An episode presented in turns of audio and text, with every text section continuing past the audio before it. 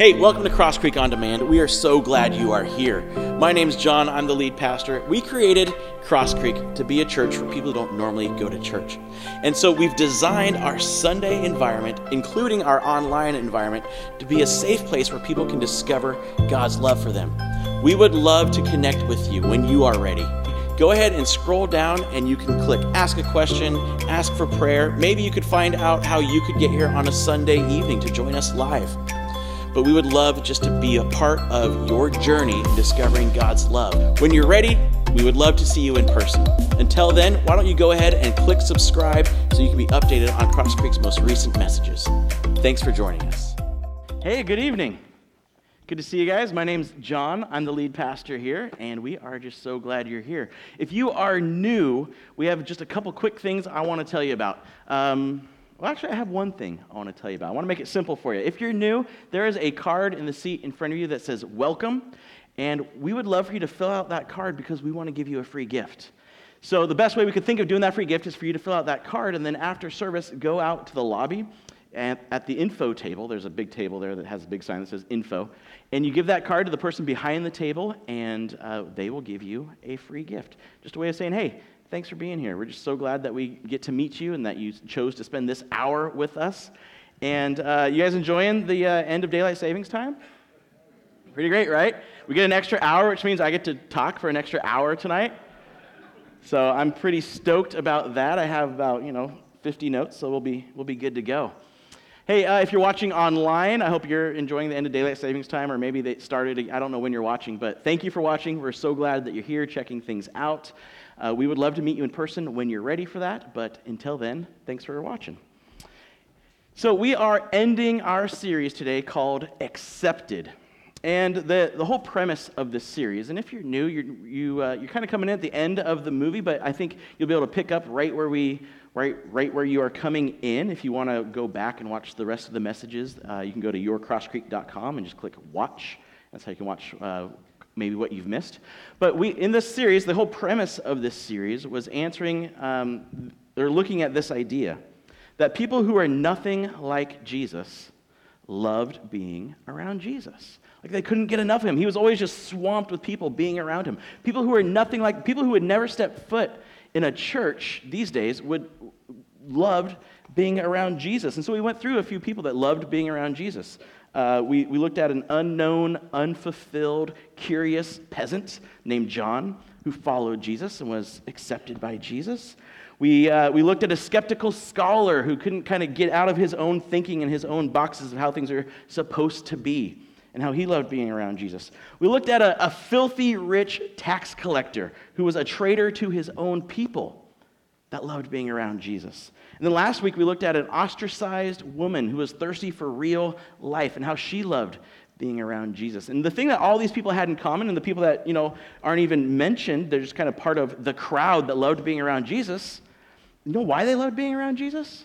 Because they were accepted by Jesus. He accepted them. And when we say accepted, we're not saying, you know, okay with everything you choose to do and be, but more, more this of I see you as a person worthy of value and honor. That's how Jesus treated people. That's how Jesus saw people. That's how Jesus accepted people. He saw them as real people, not just a face in the crowd, right? Not just, you know, somebody below him, but a person worthy of value and honor. No matter how they might disagree with, with um, what he taught or how he might disagree with what they chose to do, he accepted them and they loved being around him. And what that means to be accepted by Jesus means that no matter who you are, no matter what you've done, no matter what's happened to you, no matter where you've been, Jesus accepts you. Jesus loves you. And you know that that's nice, right? Like you love hearing that people love you, even if you're not sure there is a you know a God or that Jesus was the Son of God or whatever. You know that's still kind of kind of nice that you know well, that's, that's, a, that's a really sweet idea that Jesus loves me. You know, it's encouraging. But what about when we just completely fail? When we just totally, totally mess up? Like, you know, how you swore before God and your family that you would be faithful in sickness and in health, and now you're signing divorce papers. When you, when you swore that you would do everything in your power to protect and nurture that child and raise them in an environment that was different than what you were raised in, and you've lost your cool again and yelled again and belittled them again. What about then? What about when, when we fail then? What about, you know, when you were so proud that you, you worked hard and, and you, you got that job and you can support your family, you can start having a family, and then you drop the ball on that project? Or you didn't meet the deadline, or you had to be let go again because for some reason you just can't get, a, get along with your coworkers again. What about when you flunked out? When you flaked out on a friend when they actually needed you? When you couldn't live up to your parents' expectations? When you swore you'd never do it again? And yet here you are in the exact same situation. Welcome to Cross Creek. That's, that's how we start things here. Isn't that fun? Oh, and you know, I know I've been picking on you, but I mean, you're, maybe you're like, no, don't, don't talk about me. What about that other person that failed me? Right? People have failed you. People have betrayed you. How could, how could they be accepted? I mean, sure, Jesus forgives and accepts people. I mean, he kind of has to. He's God and all, right? Sure, he does that. But, you know, I feel, I feel like I can't, like, like he can't even look at me because of what I've done. Because of this, this cloud of shame that I just feel, it just surrounds me, almost like it, you can smell it on my clothes, this shame. I've failed too many times. I've failed too big. How could he accept me? Or, you know, the way they failed me. I could, I could never accept them again. How could God accept them? When we had such high hopes, right? Such high expectations of ourselves and others. We never thought this would happen, and now, failure. We failed. They failed. I think that's the hardest, the hardest type of failure, right? One of the hardest, thi- one of the hardest things to accept is the failure we didn't expect. We thought things were going to be great right? We had the hopes, we had the dreams, we had the potential. And then something happened, something we didn't plan for. And we fail. We didn't expect it. The hardest things to accept is the failure we didn't expect. And you might be one of the lucky few. You know, you might, you might be in high school right now. You say, well, I've, you know, I've never failed. And I'm not going to. And the older people laugh. Because you're going to fail. Right? We've all failed. If you're like, well, you know, I've, you know, I'm, I'm pretty, got a good head on my shoulders. That's nice, but you are going to fail. It's going to happen. And when it does happen, what then? When it does happen again, what then? Does Jesus accept failures? So, to look at this idea of, of failure and what Jesus, what Jesus thinks about failures, I want to introduce you to one of the biggest failures Jesus ever met. And as we look at this true account of this, this failure, here's what we're going to see. We're going to see that there are no exceptions to Jesus' Jesus's acceptance. There are no exceptions to Jesus' acceptance. Say that 10 times fast, and you'll be good to go. There are no exceptions. And so, this failure that we're going to look at, he had a couple names. We first meet him, his name is Simon. Simon says? Or maybe an old Saturday Night Live sketch. My name is Simon. A few of you? Okay, good. Simon was a fisherman. That was his, his occupation. In fact, Jesus, Jesus, preaches one of his first recorded sermons in Simon's boat. All the, the people that loved being around Jesus were crowding him, and he wanted to preach to them and tell them how much God loves them and accepts them. And so Jesus had to get in a boat because he was being crowded, and the boat he got into was Simon's boat. Simon was one of the first people to follow Jesus. He becomes one of Jesus' disciples. In fact, when Jesus officially says, Hey, Simon, you're one of my guys, he's like, Hey, Simon, that name's cool and all, but let's change it. You know, Simon's neat, but it doesn't really roll off the tongue. How, let's, let's try Peter, which meant rock. And so Simon's like, Yeah, that sounds great. So we know him as the Apostle Peter, right? The Apostle Peter was basically the, the leader of the disciples. In every eyewitness account of Jesus' life, we call them Matthew, Mark, Luke, and John, the Gospels. In every account, when they list the 12 disciples of Jesus, Peter is always first because he was the lead disciple. He was the one that everyone turned to to, to answer Jesus' weird questions. He was the one who always spoke first, usually without thinking. He was the one, like, when Jesus would teach his weird parables where nobody knows what they're talking about and still scholars kind of debate a little bit. Peter was the one who's like, hey, Jesus. The disciples would say, hey, Peter, go ask, ask Jesus, what were you talking about? And then Jesus is like, oh, you don't understand. And then, you know, Peter gets. Anyway, that was Peter. He asked the question. In fact, Peter, not to be too hard on Peter, he was the first one to recognize Jesus' deity, meaning that Jesus was actually divine. Jesus was God in a body. Jesus was, was asking his disciples, Who do people say I am? And they said, Well, you know, some say you're, you're a good teacher, some say you're a prophet, some say you're like this religious leader. And Jesus said, Well, who do you say I am? And Peter spoke up and said, You're, you're the Messiah. You're the chosen one. You're the Son of God. Jesus like, You're right, Peter. And on that truth, I'm going to build my entire church. On that truth, you just said this whole you're going to change the world. That's Peter. So during Jesus' last dinner with his disciples, before Jesus was crucified, he knew what was coming, being God and all. He told his disciples that he was about to be arrested, that he was about to be executed, and that they were all going to run away from him. He's kind of preparing his guys. You know, if, if you know that you're going to have, at least for us, I don't know if you're as bad of a parent as I am, but like when, when I know my kids are to have to do something they don't like, like when I know dinner is not to be their most exciting thing, I try to prep them for it, right? Say, okay, there's to be broccoli. You're to hate it, but it's to be okay.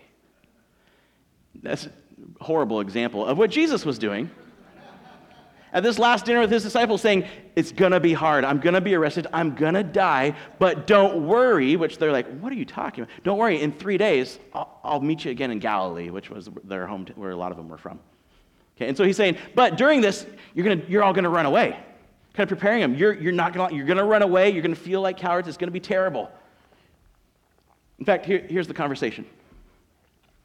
Then Jesus told them, This very night you will all fall away on account of me. For it is written, and he's, he's quoting the, the Jewish scriptures that were kind of talking about this Messiah that was coming I will strike the shepherd, and the sheep of the flock will be scattered. But after I have risen, I will go ahead of you into Galilee. Now, stop, don't, don't go, go back. Which of this, these things do you think you would want to know more information about? You know, this very night you all fall away on account of me. But after I have risen, I will go ahead of you into Galilee. Like for me personally, the weird part on that one is last sentence. After I have risen. His disciples like, well, that, whatever that is. Now go. Peter replied, even if all fall away, even if all these chumps fall away on account of you, I never will. Like the other disciples can hear this. They're all like in a small room together. And Peter's like, hey, Jesus, yeah, they, I mean, let's be honest about these guys. They probably will. But I'm, I'm the rock, right? I, I will never fall away. Truly, I tell you, Jesus answered, this very night before the rooster crows, you will disown me three times. But Peter declared, even if I have to die with you, I will never disown you. And of course, all the other disciples said the same. Oh, yeah, me too. Yeah, sure, Jesus. If I have to die with you, I will. I don't know what this Peter guy is talking about, but I'm in. Right? I'm one of your guys. Even if everybody runs away, Jesus, I am going to stay. I am going to be strong. I am going to be with you. And I honestly believe Peter meant it. I mean, he's not like he's saying like, "Oh yeah, I can't wait to." He's he means it, right? In fact, Peter Peter was prepared for this arrest. That night, later that night, when Jesus was when the soldiers came to arrest Jesus, it was Peter who whips out this sword out of nowhere. Right? He's just walking around with a sword and tries to fight. And because he's not a soldier, he's just a fisherman, he kind of misses and cuts off a guy's ear. He did okay. I mean, don't judge him too. How, how good would you be with a sword? You, never, you don't know. I hope. that would be awkward. Anyway, so he cuts, he, the guy's name was Malchus, which we know, they say he cut off the high priest's servant's ear, right? Peter cuts off this guy's ear. His name, the, the scripture says, was Malchus. How do we know that? Because Malchus, probably the reason like these ancient writers would put people's names in their writings is because they would put their name in and be like, hey, go ask him. They just put in a name because they said, hey, you know Malchus, that guy who, you know, who lives two doors down from you? He's the one who got his ear cut off by Peter. And of course, he couldn't prove it because it says Jesus fixed his ear. He's like, yeah, that hurt. so glad Peter, so glad Jesus fixed my ear. Peter and I still, you know, I, I kind of don't let him get close to my head, but. So he cuts Malchus's ear off. So he's, he means it. He's, he's ready to fight. Jesus says, chill out, right? This is supposed to happen. If I wanted to fight, I mean, Peter, you said I'm God. I think I could handle myself, right? So they take the soldiers take Jesus, take him to a late night trial, which was illegal for the Jews, but the leaders did it anyway. And Peter doesn't run away yet. Peter actually follows behind. He follows behind with John, who is Jesus' best friend, one of, one of the uh, inner circle with Jesus and Peter. They follow behind and they go into the courtyard of the high priest where the trial is taking place. And they hang out there. And it's this open courtyard, so like they can see Jesus on trial, basically. And they're, they're, they're sitting there. And I mean, just think of that, right? You just, you just cut off a guy's ear, and your, your leader has been arrested by the people who have the power to ostracize you, to put you into prison, to ask Rome to execute you, and you follow behind him and you, and you want to be with him. You, you watch him. That's what Peter does. Think of that courage of walking into that courtyard, right? He has all this courage. So far, so good. But then, then seizing him, Jesus, they led him away and took him into the house of the high priest. Peter followed at a distance. And when some there had kindled a fire in the middle of the courtyard and had sat down together, Peter sat down with them. A servant girl saw him seated there in the firelight she looked closely at him and said, This, this man was with him. The guy that they're, they're putting on trial, he was with, I've, I've seen him. You look familiar. But he denied it. Peter denied it. Woman, I don't know him, he said. A little later, someone else saw him and said, No, you, you also, you're, you're one of them. Man, I am not, replied Peter. It's one, two, about an hour later, how do we know it's an hour later? How did Luke get his information? He interviewed all these guys. They're like, yeah, yeah, I was there. John, maybe, maybe Peter. An hour later, another asserted, certainly this fellow was with him, for he is a Galilean, and that most of Jesus' followers were from Galilee. Peter replied, Man, I don't know what you're talking about. The other eyewitness accounts say that Peter swore. He's like, I, oh, I shouldn't. I really don't know him. the Lord Jesus, this is one of the most painful verses in the Bible. The Lord Jesus turned and looked straight at Peter. Peter just denied Jesus for the third time, using words Jesus probably didn't approve of. Turned and looked straight at Peter. Then Peter remembered the word the Lord had spoken to him. Before the rooster crows today, you will disown me three times. Could you imagine that? Right? Just put yourself there. You're, you're Peter, you're the rock, you still got some ear blood on your hands. And now you say, I don't know him, the servant girl. No, not me. I don't even know the guy. And then the rooster crows. You're like, oh my God, like who? It's like one of the best movies ever. Before the rooster crows today, you will disown me three times. And he went outside, and I think this is an understatement, and wept bitterly like sobbing, like snot running down, wanting to throw up, sobbing. You've been there? Yes. That's Peter right now. Complete and utter failure. I mean, just um, you, you do that, and Jesus looks at you. I mean, what was Jesus' look?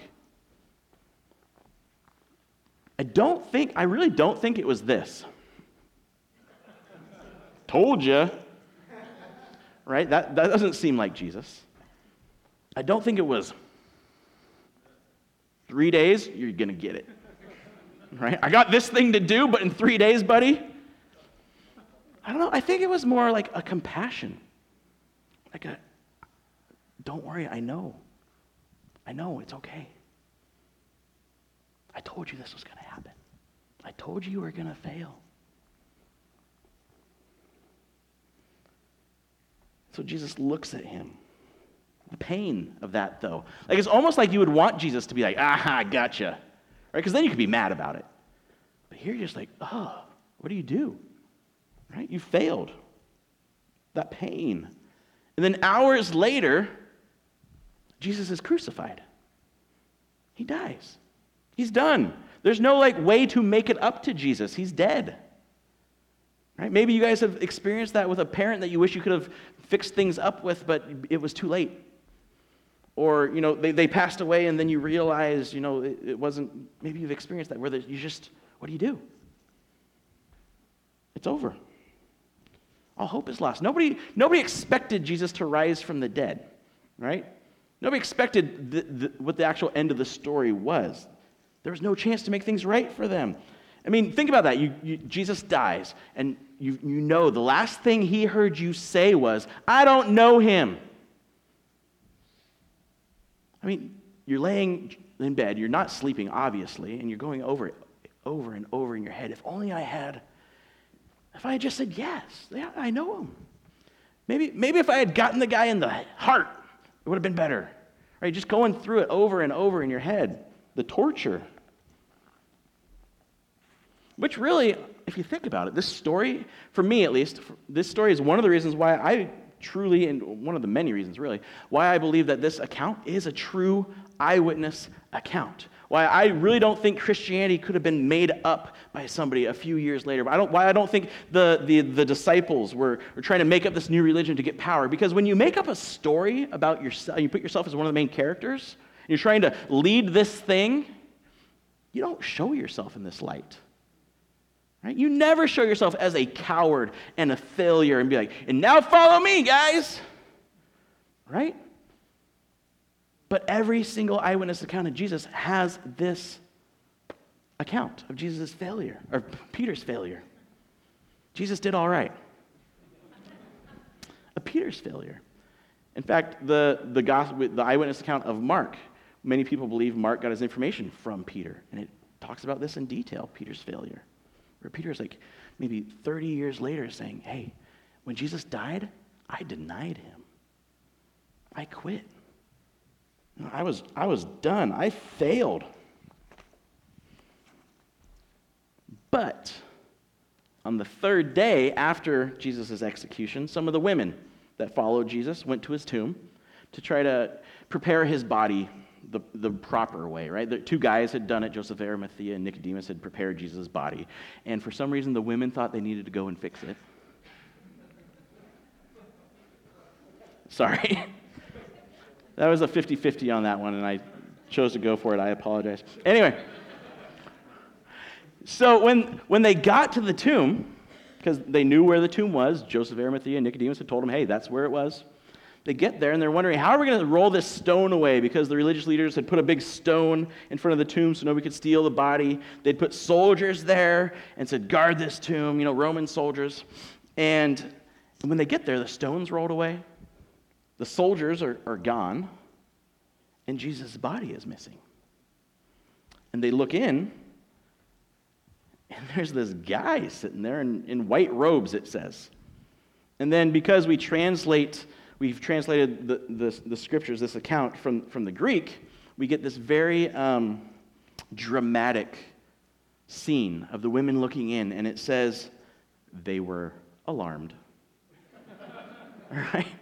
So you got to realize when you're, when you're reading the New Testament accounts, it's translated from, from Greek. You got to put some life into it. So they, the stone is gone, the soldiers are gone, Jesus is gone, and there's this dude in white robes just sitting there, and they were alarmed. They're like, holy cow. it's a rough night for him. I Need to change my source of entertainment. Anyway.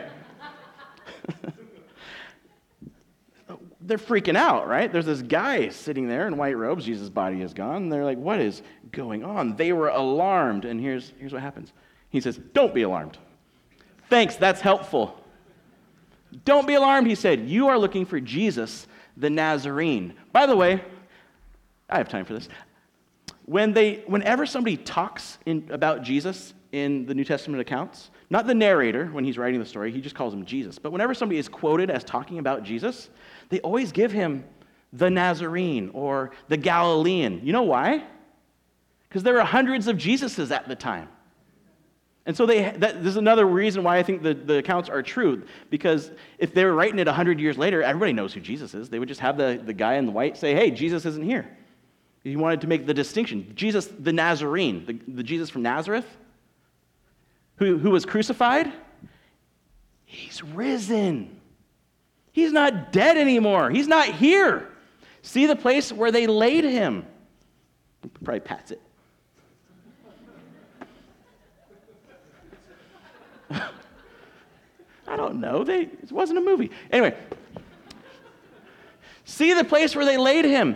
But go, don't stay here. I know it's amazing, but go tell his disciples and Peter. He is going ahead of you into Galilee. There you will see him just as he told you. Go tell his disciples and Peter. Isn't that interesting? Peter was a disciple. Like he was the leader of the disciples. So kind of seems redundant, doesn't it, at first? Basically, making the point hey, Peter, you like failed in front of everybody. Like that was massive. Everybody knows it. He's making a point to say, Peter, you are not forgotten. And even more so, you're still in. You are still accepted. You are still part of this, even though you failed. And now think about that. Peter, you're still in. You've, you're accepted. You know, you're, you're still in the club. Had Peter, like, been able to make amends with Jesus? Hadn't seen him yet. Had Peter been able to pay penance and light some candles? Probably not. That idea didn't really exist.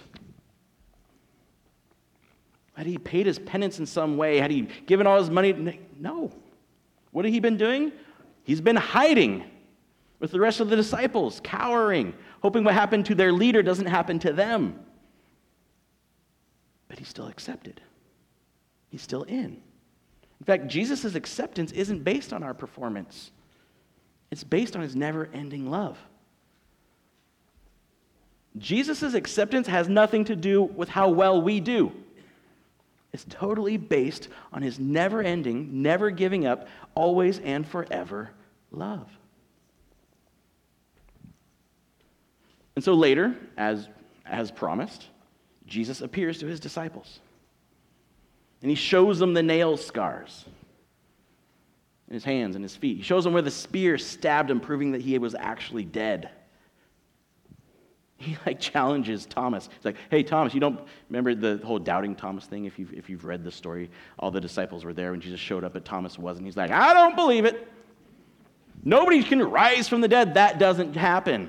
Once you're dead, you're dead. So Jesus shows up again. He's like, Hey Thomas, see this? Put your hand in there. And Thomas like, No, we're good. I believe. Right? So Jesus Jesus shows them the scars. He actually eats with them kind of proving that he's not just some spirit, right? He's actually eating food with them, proving that he's, he's been uh, resurrected, just like he said he would. And I mean, just think how Peter is, because he's there for that. I mean, imagine, he's, he's obviously overjoyed, right? His, his master, his, his friend, the, the one who, you know, had turned him from fisherman Simon into Peter the rock, wasn't dead. He was alive. Like, imagine if, if, you, if you you watched your best friend die, and, and the doctors say there's nothing we can do, and then they come back and be like, well, no, actually, we couldn't do anything, but he's alive. She's alive. Could you imagine that, that joy, that excitement? And so they're happy. They're, they're, Peter's like totally joyful and relieved. But I mean, really, his days, he knows, his days of working with Jesus, his days of working for Jesus, being one of Jesus' guys, those, those are obviously over right? He's a complete failure. If you're going to lead a new movement, you can't like deny the guy who started the movement and still think you're, you're in, still think that you, you have the position you had before. He's a complete failure. I mean, no one would ever give him responsibility in this new kingdom. They had this idea that Jesus was going to start an earthly kingdom and be like ruling the world right then.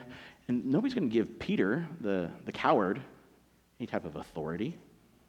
And so he and six other disciples, including John, go back to their boats, go back to their fishing nets, go back to their fishing career. I mean, that was cool. Jesus is alive. We're so happy. He's going to go, go be the king, and we helped, but we totally failed. So, what are we going to do now? Well, we got to feed our family. We're fishermen. Let's go fishing. So they go out fishing and they catch nothing. Like all night they're fishing. Now, this is what they were good at. This is how they made a living. They know the waters, they know how to fish, and they catch nothing.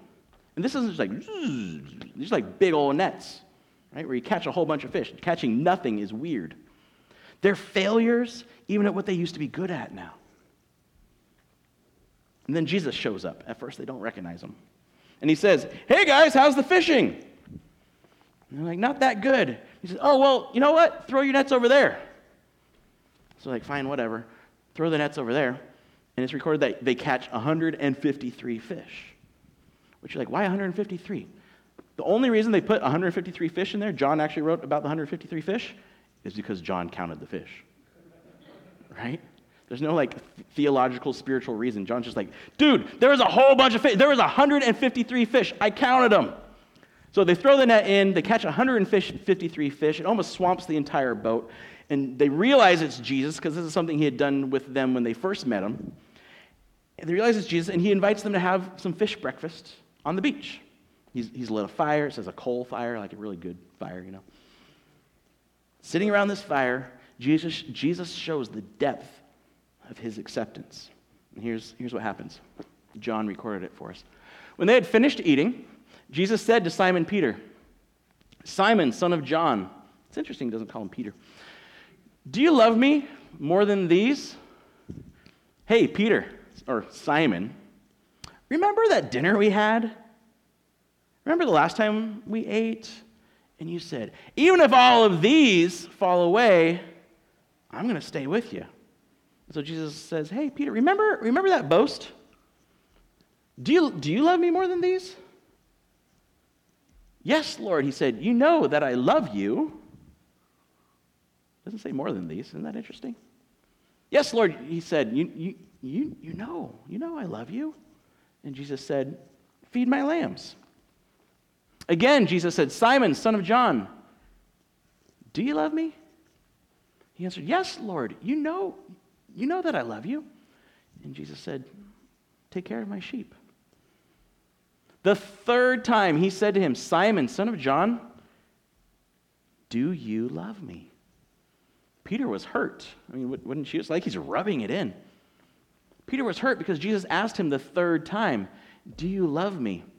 He said, Lord, you know all things. I mean, you've risen from the dead. You are obviously God. You know all things. You, and this is how I, I see it. You, you know that I love you, don't I? I mean, you asked me three times. You, you, right? I, I do, don't I? You know that I love you. And Jesus said, Feed my sheep. Isn't that, check this out. Jesus asks, asks, asks, try it on stage, it's harder than it looks. Jesus asks Peter three times around a fire if he loves him. The last time Peter was around a fire and answered something three times, it was, Do you know him? And Peter said, Heck no. Please don't hurt me, little girl. And now, around a fire again, Jesus asks him, Do you love me? And now, when Jesus asks a question like this, you, you got to put into perspective that Jesus is God. The, the writer truly believes Jesus is God and knows all things. Yet, Jesus is asking a question like he doesn't know the answer. See, Jesus knew the answer. It's not like he needed to find out information. The question isn't for Jesus, the question's for Peter. And I don't, Peter didn't grasp this at first. Basically, Jesus is saying, Peter, I accept you. Like, that's why I'm here. Do you accept that you can still love me even after you've failed? I mean, Peter, you're still my guy. Do you accept that? Do you believe that your failure actually doesn't matter to me? You're still my guy. Take care of my sheep. Jesus wasn't a shepherd, he's talking about his, his followers. Meaning, lead my church. Jesus, Jesus said, Peter, when, when you let go of me, I was still holding on to you. It's not about what you did or didn't do, it's about what I did. I died on the cross. I was dead and now I rose again. Yes, you failed, but I conquered for you. I conquered sin and I conquered death for you. And you will be the one to lead this new movement. And he says, Don't believe me? Look, Peter, you're going to become one of the bravest, most courageous leaders of the church. Your courage for me will inspire and transform millions and millions of lives. In fact, here's what Jesus says Truly, I tell you, when you were younger, you dressed yourself and went where you wanted. But when you are old, you will stretch out your hands, and someone else will dress you, or the, the way it kind of says it is tie you, tie your robe around you, dress you, and lead you where you don't, do not want to go. Jesus said this to indicate the kind of death by which Peter would glorify God. Then he said to him, Follow me. And history tells us that in 64 AD, to kind of cover up this big fire in Rome, the Emperor Nero decided to capture a bunch of Christians who were this weird religious sect, people thought, because they didn't worship the Roman gods. They worshiped this man from Israel who they said had risen from the dead, even though people don't actually do that. And so he blamed the Christians for this fire and executed hundreds of them. One of those was Peter, who had gone to Rome to tell the Roman people about Jesus and how he loved them and how he accepted them. In fact, uh, the, the histories written in the time that are pretty accurate, actually, say that Peter, when he was, when he was crucified, like Jesus, said, I'm not worthy to be crucified like Jesus. Crucify me upside down, which is something the Romans did. It took a lot longer because crucifixion is all about not being able to breathe in this matter. So upside down takes longer. So Peter was crucified upside down. And you're like, wow, good for Peter. He sure got what he deserved. But here's what see, Peter said, I will die for you. And then he chickened out, right? That was this courageous thing. He was going to be the dude, he's going to be the man. And then he failed. And so Jesus is reassuring Peter that his past failure will be nothing compared to who he will become through Jesus' transforming love. And then, after he assures him, You denied me, but your death I mean, it's, you're not going to like it. You're, not, you're going to be led where you don't want to go. But it's going to glorify God. People will see your courage, will see your belief that you, you're not dying for, you know, these big ideas. You're not dying for some rit- rituals or religion. You're dying saying, Jesus was dead, then he rose from the dead, and I saw it. You will say that with your dying breath. People who make stuff up don't die this way for something they made up. Your death will glorify God because people will see that you are telling the truth. And then Jesus gave Peter the exact same call he gave him at the very beginning. He said, Follow me. The connotation there is be following me, be continually following me. Don't worry about the past. Don't dwell on you and what you did or didn't do. Don't worry about you, what, what may or may not happen in your future. It's not about you at all. Just keep following me as you lead my church. Does that even make sense? I mean, if you, if you have employees that work under you, or you, you work with somebody. And uh, they not only promised to carry out a job, a very, very important task, job, but they failed so miserably it put the entire company at risk. Would you put them in charge of everything? If they arrogantly said at the staff meeting, hey, I'm better than you, you all suck at your job, but not me right? If anybody's going to carry this company, it's me. You all might quit, but I'm going to stay here for the long haul. And then they ruined everything. They just forgot. Or they chickened out when it was time for, for the presentation. spectacularly ruined it in flames. They would be fired, right? Not with Jesus. Not with Jesus. He puts them in charge of the entire thing. And he makes sure that others hear it so there's no question that Peter is back in. See, Jesus' acceptance gives us the space and the ability to grow from our failures. Jesus' acceptance gives us the space and the ability to grow from our failures. Our failures don't have to be a shameful thing, they can be a growing thing to make us into who we were always meant to be. See, Jesus doesn't see Peter as a failure, he sees him as who he will be through Jesus. A leader who learned from his mistakes, who learned to trust the love of Jesus. The leader who led the early church to transform thousands of lives and gave his life in service to his friend and his God. It's amazing. And so I have some good news for you. I have some bad news for you. I don't know about you, I like the bad news first. The bad news is you're a failure. You are a failure. If you're watching online, you're not safe. You're a failure too. And so am I. We've all failed. We're all failures. We've ruined relationships. We've ruined opportunities, potential. Maybe we've even ruined families. And the good news, well, this isn't the good you, you're, you're going to fail again. You will. And it's worse than just messing up. You're like, oh no, I, you know, I meant no. You have failed. It's not just job stuff or whatever. You have failed in your in your commitment to humanity. That's a big deal. Yeah. You have sinned. Don't leave yet. See, sin is this. Sin is breaking the law of love. We've all, we've all done this. Jesus said, you know, the two top commands are love God with all your heart, mind, soul, and strength, and love your neighbor as yourself. We've all broken that in some way. Right? When I say sin, I'm saying that at some point in all of our lives, we said, What I want is more important than this person next to me. What I want, I want to get at the expense of this person in some way. My wants are more important than you as a person. We've all done that.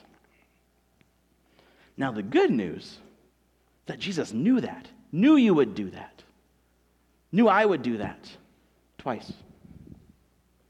Okay, once. Just kidding.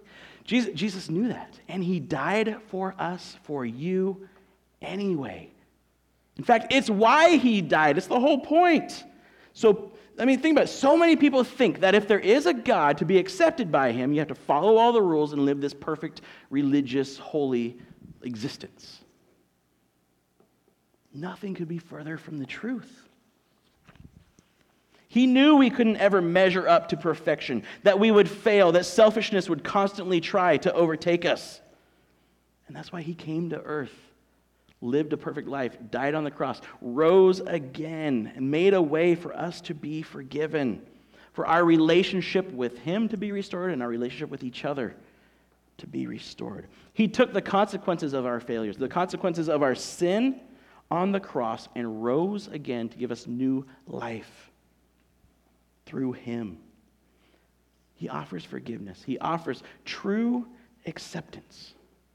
We just have to choose to trust him. Choose to trust him. Think about this none of your failures catch him off guard. None of your failures surprise him. Oh my gosh, I didn't realize you were going to do that. Jesus' acceptance eclipses our failures. That's how strong it is blots them out. Jesus' acceptance eclipses our failures. And all we have to do is accept it. Accept that you're accepted. The only thing, hear me on this, if you're watching online, turn up the volume. The only thing that keeps you separated from the love of Jesus is your failure to respond to his acceptance of you. The only thing that keeps you separated from the love of Jesus, from being fully accepted, fully known, becoming who you're always meant to be, is one failure the failure to respond to his acceptance of you, choosing to trust that he loves you and that he made a way to forgive you. Peter finally accepted it, and it transformed him. Before he was executed by Nero, Peter wrote this to church, to church leaders that he had helped start. Be shepherds. Tell me if this sounds familiar. Be shepherds of God's flock that is under your care, watching over them. Take care of my sheep. Not because you must, but because you are willing as God wants you to be, not pursuing dishonest gain, but eager to serve, not lording it over those entrusted to you, but being examples to the flock. And when the chief shepherd, Jesus, appears, you will receive the crown of glory that will never fade away. Does that sound familiar? It kind of sounds like what Jesus was telling him on the beach, doesn't it? Take care of my sheep. Follow me. Jesus' acceptance gave Peter the chance, gave Peter the ability to become the rock that Jesus knew he would become. Because Peter experienced this acceptance, he was able to encourage others with it as well. See, understanding how Jesus accepts you allows you to accept others with no exceptions. When you truly understand how Jesus accepts you, and you know who you truly are, you're honest with yourself, and you realize Jesus accepts you and died for you, it changes you. It transforms you, is the word we like to use around here, and allows you to accept others with no exceptions. Think about it. What if, what if we could be honest about our fears? We could be honest about our failures. What if we could, you know, not be ashamed of them, but use them to grow, use them to help others grow? Yeah, I was, I was in the exact same situation. But here's what Jesus did for me. Here, I was right where you are. But here's what Jesus did for me. And what would that be like? No fear of rejection because you know you're already perfectly accepted? No more shame from failures because you know it's not about perfection? It's about Jesus' acceptance. Jesus' acceptance gives us the space to be honest, to be real, and to grow. And when you accept Jesus' love, you never have to question your acceptance again. When you accept Jesus' love, you never have to wonder, well, does he accept me? I no. You know he does because his love is stronger than you. His love is stronger than your failures. You are not your failures. You are invited to be a child of God, fully loved and fully accepted. You are invited to become exactly who Jesus knows you can become. Accept him. Follow him because he accepts you and he loves you. Failure doesn't have to be the end. It can be something it can be the beginning of something you never expected a, a life greater than, than you could have hoped for. Maybe difficult, but full of meaning, full of purpose. Choose to trust the one who died for you. And remember this when we hear the crushing whisper of failure, you're a failure. You're going to do it again. Jesus shouts, accepted, not a failure. Don't listen to the lies. You are accepted by the only one who matters.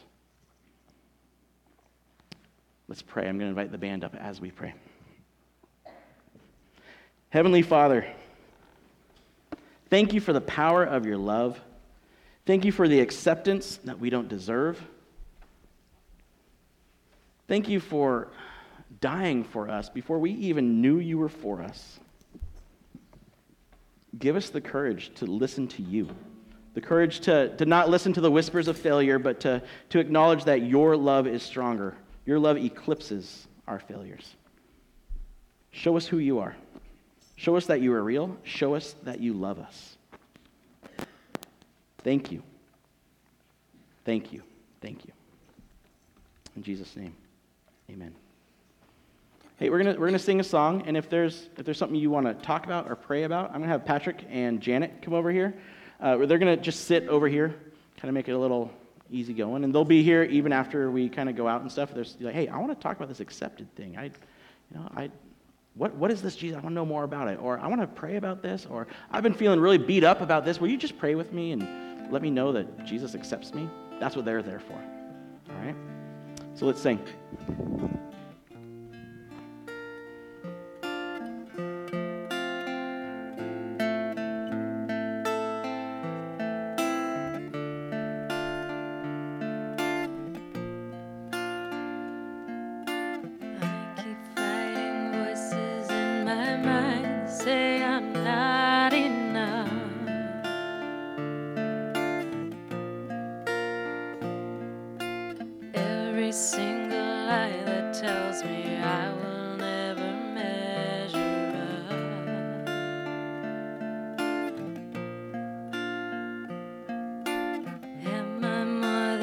just the sum of every high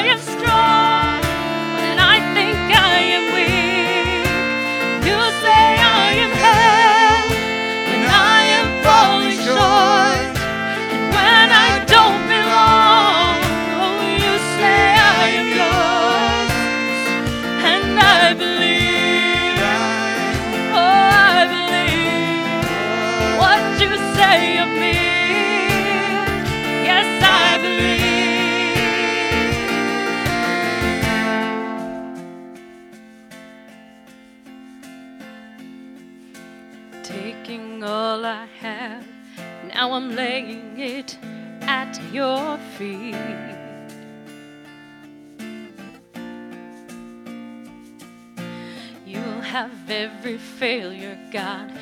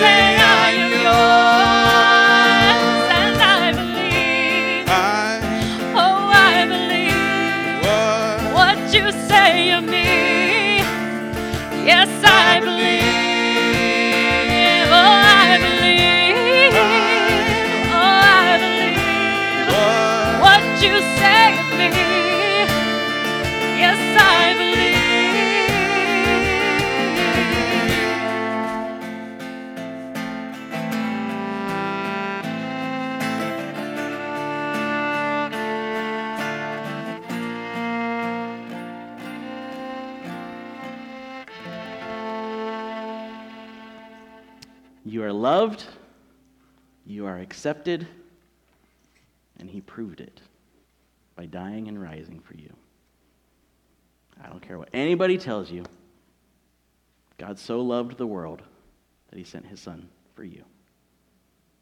We just have to accept it. Hope you guys have a great week. Thanks for being here. If you want to, we're going to keep the lights low. If you want to hang out, just kind of hang out. you can. If you want to talk to Patrick and Janet, they're here. If you want to hang out and have a snack in the foyer, you're welcome for that too. But hope to see you guys next week, and I hope you have a great week this week. See you later.